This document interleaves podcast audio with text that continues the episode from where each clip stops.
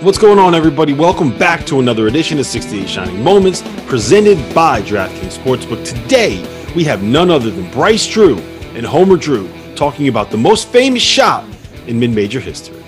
So, Coach, everybody knows about the Ole Miss game, but you guys have made the tournament the two years prior. You know, you guys lose to Arizona, and they they were loaded. Like who? Jet Terry, uh, Miles Simon. You lose a close one the next year to who? Boston College. They had Scoonie Penn. Really close game. I remember listening to that on the bus. I was I was in second grade. I remember listening to the game on the bus. And how, what was the final score of the Boston College game? Was it two, three? Oh, you remember Bryce at all? It was very. Yeah, we lost. Um, three. we went three? up like 11-0. We, we led for the first 32 minutes of the game. Right. I remember. And then I think they won the Big East tournament championship that year. They they or they, they gradually took the lead, and then ended up being like six, I think. But first 32 minutes, we were in control. So, coach, how did how did those two games kind of prepare you guys for for what happened in 1998? Experience, because of having gone through the three tournaments uh, uh, together, uh, and I think after we lost to Boston College, and like Bryce was saying, we led most of the game and felt like we had chances to win it, and then lost it, I think, by three, but I'm not sure. You'll have to check that. So that summer, you could really see a difference. All the players, starting with Bryce and then Bill and Bob Jenkins, and they got into the weight room. They put extra time in shooting and into the gym, and you could see that they had a commitment, a purpose, a goal, and that goal was to win in the NCAA tournament. And so that summer set the good foundation for what we see in getting to the Sweet 16. So, Bryce, in the Ole Miss game, you guys get like really good shots down the stretch. Like Zoran Viskovic gets a, a layup blocked by Ansu Sesay. I want to say Jamie Sykes has a three that he's wide open on with like 50 seconds to go. You get a wide open shot with seven seconds, and none of them go. Like at any point or at, at that point, did you feel like maybe it just wasn't going to happen, or was there doubt? You know, you file Ansu Sesay as the SEC Player of the Year, and he's going to the line to shoot two free throws. I guess what what just are you thinking at that point in the game? You know, I don't know if it was just you know naive time score at the time, but um, I really ha- had a piece about the whole situation. Um, even when he was going to the line, when I missed that shot, um, we went and lined up. We had a play called cross. Uh, guards were going to cross. We're going to throw it on the run to me, try to take a dribble, you know, get it up. And so I really had a piece about about the whole situation. Then after that, Robbie, everything went so quick. Like yeah. they missed one, then they missed two. The ball gets tipped, goes out of bounds.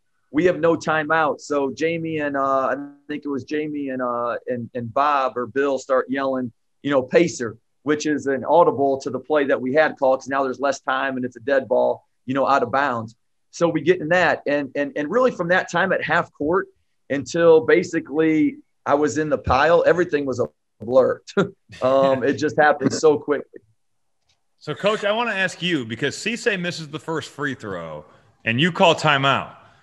What was what was the huddle like? I guess were, were people calm? Bryce, I'm shocked that Bryce just said he was at peace because end of the game, it's like you know that that's that's winning well, time for sure. We had practiced game-ending situations, so I think they knew exactly what we wanted to do, and so we reviewed if he made it, if he missed it. Um, if we had time, we would set up in pacer. So we just went over the options, and they were very attentive. And you know, it's not over. It's not over. Right. And so when he goes out and misses that second one, um, and then the ball goes out of bounds and there's timeout. What gave me great peace was they looked over uh, Neil Pacer and I just said yes. So my job was done. I mean, they knew what to do. You know, we had practiced Pacer. It, it was up to them to execute. So I really felt very comfortable. And then when Jamie faked, and then the Ole Miss jumps up as he comes down, then Jamie throws. That's very key to get it over that guy and not get it deflected. And then you see Bill Jenkins jump up between the two, six, seven, six, eight guys of Ole Miss, gets right between them and catches and does that little touch pass over. All of a sudden, I got goosebumps. I'm like, this could this could really go, because in practice, Robbie, we would do it at five on zero, and sometimes we couldn't even get through to the shot. And if we got through to the shot, uh, Bryce may not may have missed it. So very few times did it work even five on zero in practice. So what you saw was perfection that we didn't get all the time um, in, in practice. But the whole key to the play, Robbie, was that you knew that they were going to stop Bryce. And so when we lined up, Bryce was on, um, it would be toward me, the left side of the floor, and, and right side as you look down the floor. And he faked back. And this is when Jamie like faked the pass to, to Bryce coming down the sideline toward Jamie. And the Ole Miss guy thinking he comes out and, and he gets that arm out there like he's going to steal the ball. And then, of course, Jamie fakes it, and then Bryce takes off. On one of the classic plays on ESPN Classic, they show the Ole Miss, and the Ole Miss guy, he's here, he's smiling, and then he sees Bryce running, and you can see his face just change, like, oh no. Yeah. And then, of course, that gave Bryce a couple steps. And then when um, Bill caught the ball and tipped it over, uh, then then the next eerie moment was I was right in line with the shot, and it and it looked like it was going to be short. And honest to goodness, this day, I think God just, or the prayers of that building just got it up, and it just grazed the front of the rim and went in. So you had all of that going on in that split second. So, so just to be clear, if if he had missed the free throw, it would have been cross the play. That that's what you guys were going to run out of the timeout. And if and if it was a dead ball situation, it would be pacer. Perfect. Yes, cross is because we're rebounding the basketball. Right, right. Try to cross to get Bryce open and let him take it as far as he could go and shoot. So Bryce, I know you said that it's a blur. You don't remember any of that. Like you have no recollection of any of those things happening. I, I remember the I remember the play call, and then I remember faking and going and and again, I just remember it was like complete silence. Like, like, like uh, I go up to shoot and I, I, don't remember any noise. I just remember anything. Um, I just remember again, I thought it was going to be short too. And, you know, thank God that it lifted over. If you go slow motion, it actually like skims the front rim and slit and slide yeah. in, uh, in slow mo. But, um, yeah, no, total blur. And, and, and the crazy thing is on the court, if you look at that Ole Miss team, like one is the athletic director at Ole Miss right now. You know, oh yeah, I knew that. I knew he was. yeah, one is the head coach in Florida right now. Um, I think one's head coach at Central Arkansas. I mean, they got a lot of guys that, that went on have done great and are doing great in uh, in basketball. I always tease, tease uh, Mike White um, that if he'd been guarding me, I, I, don't know if I'd have gotten it off because a freshman was on me and Mike was a junior. He sure. may have seen it coming. Got a little more discipline than to bite on yeah, that, uh, yeah. bite on the play fake there. So thankfully, Mike was on the bench for uh, for that play. I'm sure they love seeing you in recruiting when you when you're going around and hey guys, how, how's it going? Yeah, I'm sure they love seeing you. Before we continue that interview, I just have to let you guys know that it is that time of year again. We have waited two years for this moment, and it is finally here. March's biggest tournament is back. Gonzaga is getting ready to run the table. Slippers are being fit as we speak. And our partners over at DraftKings Sportsbook, America's top rated sportsbook app, are putting our listeners at the center of the action. How? If you bet $4 on an underdog in a select game this week and that underdog wins, you win $256. That's right, $256. Here's how it works you download the app now. You use the promo code FIELD68 when you sign up. Scroll through the list of select underdogs, bet $4 on one of them to win, and cash $256 when they do. There is no better way for you to put your college hoops knowledge to the test and then to put your money where your mouth is with DraftKings Sportsbook. It's safe, it's secure, it's reliable. You can deposit and withdraw your funds at your convenience. I know this because I use them. So remember, the code is FIELD68. That's FIELD68 to turn $4 into $256. For a limited time only, must be 21 years or older. Restrictions apply. Go to DraftKings.com for details. Gambling problem, call 1 800 Gambler. So, so you dive on the floor. Do you remember that? Do you remember? I, I don't. I don't. I, just... saw it, I saw it on TV. So to, to date myself, but you were dating yourself with the internet is we go yeah. back to the Holiday Inn because that's where they put us. And um, and we were so excited that ESPN because no Twitter, none of that. Then sure, we're so happy they're just showing highlights on ESPN of our game. And and when it showed the final play, I had no idea kind of what I did. I just remember being on the ground and uh, and again everybody on top of me. Well, I have to say, I could tell you what I was holding, who I was standing next to. I luckily got to see it live because I was in. I'm in third grade And it was one of those deals where you took your, your third grade teacher taught you every subject except for one. So let's say it's math this this uh, year. So when we do math, we would go down the hallway and go to a different classroom, and a different teacher would teach us. And I'm trying to get this teacher to put the game on like the whole time. Like I, I asked at least three or four times. She'd like put it on and then turn it off. And I don't know why she was, I don't know if she was afraid of trouble or what, but we get done with math class and we're walking down the hallway and Cook's Corners Elementary School in Valpo is like a big L. And we had to walk down to like, I guess the corner of that L and there was a TV and our principal's watching the game. So I'm like, Mr. Turner, what's the score? and he's like, well, we're down two with 2.5 seconds. So I like abandon the class with my boys and I, we go and we, we're watching with him. And you make the shot. I'm holding this gray and black pencil box. I'm standing next to the dude that lives down the street from you guys, Jonathan Zimmerman. And I literally took my pencil box and chucked it in the air. I was so hyped. Like eh, you could not even imagine how excited I was that shot went in. It was it was incredible. It was really cool. Uh, uh, uh, uh that's a great story, and I, I, can visualize Cook's Corner and Zimmerman and all them. So yeah, it was it was a good time for sure. A, a, good day in in the life in Valparaiso. What what was the locker room like? You know, were you guys like? I mean, was it just pandemonium, or was it? I mean, the NCAA tournament's weird because you win, and the coaches are already like, "All right, who we play next?" You know, but like, I guess for the players, what was it like? you know, for I, I do the player perspective. We we had uh we had six seniors on the team, and right. and you kind of walk through you know our three NCAA tournament appearances, and you know the first one again not close. Second one we thought we could have won. We were right there. So coming back, you know, we we had accomplished you know a lot up to then, but we had never won a game in the tournament, and that was kind of the the, the goal that all the seniors had. So I, I guess there was a lot of emotions. It was kind of like, you know, obviously extreme excitement there was also some some uh, some fulfillment because we accomplished kind of one of the big things that we came back to want to do, and and then there was also kind of kind of just the relief I think that we did finally win a game. Sure. Um, not to make closure to it, but that was kind of the one thing that was unchecked on our boxes to advance in the NCAA tournament. So I think it really helped us go into the second round against Florida State because it took some pressure off us. Like we won our we won the game. Like like like like now let's just go out. We can just play totally free. Yep. And uh, I really think that that freedom really helped us in that second round game. Coach Drew, what about for you? Was there any celebration, or was it like, all right, we got Florida State, they just upset TCU?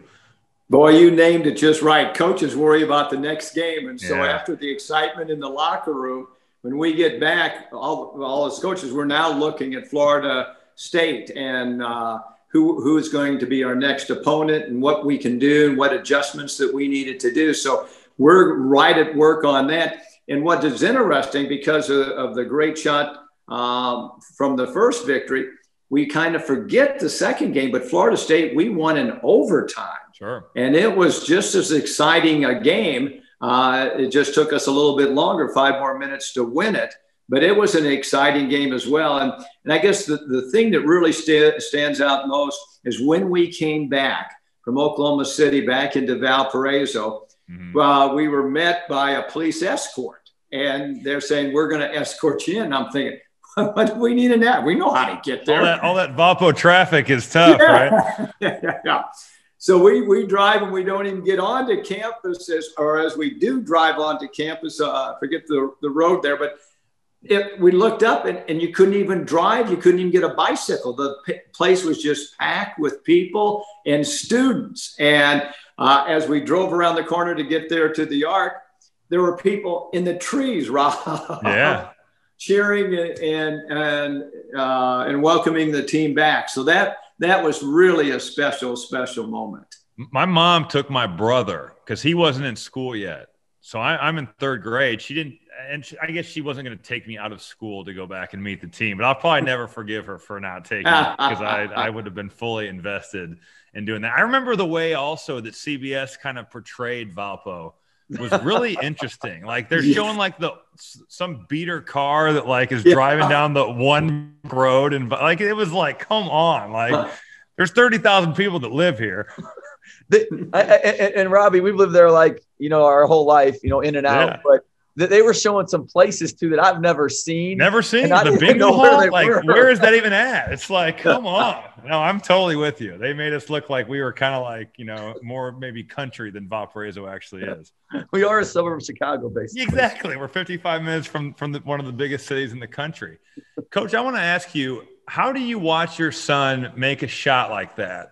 And not like dive on top of the pile along. I mean, I know you have to be semi-professional and like go shake the other coach hand, but like, I mean, I'm sure you wanted to. How, how do you not just go lose your mind? Uh, well, uh, I did find him, and we had a big hug, and so yeah. that was that was very very special. Bryce, how, how would you say that that shot changed your life? You, you know, from from the from the outside, I mean, obviously people knew more of Valparaiso, of our team, um, you know, of you know myself from making the shot, just for being being played on TV so much. Uh, but like like personally, like nothing changed. I mean, it's a basketball right. game. I mean, that's what that's what we do is we play basketball. Um, and so it didn't really change from that perspective. For me, um, like yourself, you grow up wanting, you know, March moments. You know, you want to make sure. the NCAA tournament, play in the NCAA tournament. And ever since I was young, you know, I'd sneak out of my, my, my bed to try to watch the, the NCAA tournament. My dad would let me let me come down and watch some. And so it's always been every time you go to the gym, you dream of making that shot. And so, you know, to be able to do it and do it in the NCAA tournament, I guess for me, it was more just a personal, you know, um, gratitude, you know, a lot of, again, fulfillment, happiness, just all those works in the backyard, you know, five, four, three, two, one, throwing up desperation shots you know, being able to have one, you know, that happened actually on TV in the NCAA yeah. tournament. Well, I can say I'm sure you guys practice pacer a bunch, but my third grade AAU team started running it all the time after that. We practiced it just as much as you guys. Robbie, at least once a year, I guess for probably the last, well, maybe 15, 17 years, I'll always get some high school coach, college coach, elementary yeah. coach. He'll send me a tape thank you for the pacer play. Nice. You it know, works. It still works, huh? Calling it the Valpo play. And yeah. so so it's always nice, you know, that, that that shot touched a lot of lives as well. I can remember getting letters from Europe, from China, uh, to sure. Israel, to just, you know, complimenting, saw the shot uh, on TV and had that shot touched even jobs. We had one of our law students go out to Denver and on Monday he had an interview, and of course he watched the game. And on Monday, the ones who were interviewing him saw the Valpo shot as well. He got the job on the spot. The guy was a big basketball fan. Valpo was hot. Uh, and he wrote me the nicest letter to thank Bryce for helping him get the job. So that's awesome. So a lot of people saw it and were touched. How, how cool is it for both of you that, I mean, the NCAA tournament is such a big part of certainly all of the three of our lives because we work in in this industry. But I mean, to have one of those moments is so special. I feel like, like when you think of the NCAA tournament, Bryce, your shot is that's one of the best shots ever made. I mean, how cool is that for you? Yeah, you know, it's uh, it's a huge blessing, Robbie. Um, you know, I think God God blessed that ball again. I thought it was going to be short to go in, and hopefully, um, you know, I can use it as a platform to, you know, serve Him, glorify Him, and uh, and, and just spread joy of the game of basketball. You know, I also think uh, the father son dynamic, um, a lot of people can, you know, relate to. Um, whether you coach your son in Little League or, or AAU, um, be able to share that bond together. And, and, and for me, you know, I, I, saw my dad coach his whole life. I saw my brother how hard he worked. And, you know, part of, part of kind of the family business is you want your family to be successful. And I guess my part at that time was be as good as I could as a player to try to help win as many games as we could. So, um, you know, it's definitely something I'll always take with me, and um, I'm just extremely uh, grateful for it. I appreciate you guys coming on. I will say before we finish up with Scott, whenever I do a Baylor game, I tell him, I say, "Why didn't you recruit me?" And he always says, "Man, my dad wouldn't let me." but thank thank you guys for coming on here. It was awesome reliving what happened back in '98 and talking some Valpo hoops. And I uh, I think the world of both you guys. So I appreciate you coming on here and, and being a part of the the Goodman who's not here and Humble Podcast. Our pleasure. Thank you, Rob. Thanks, Rob. Thanks, guys.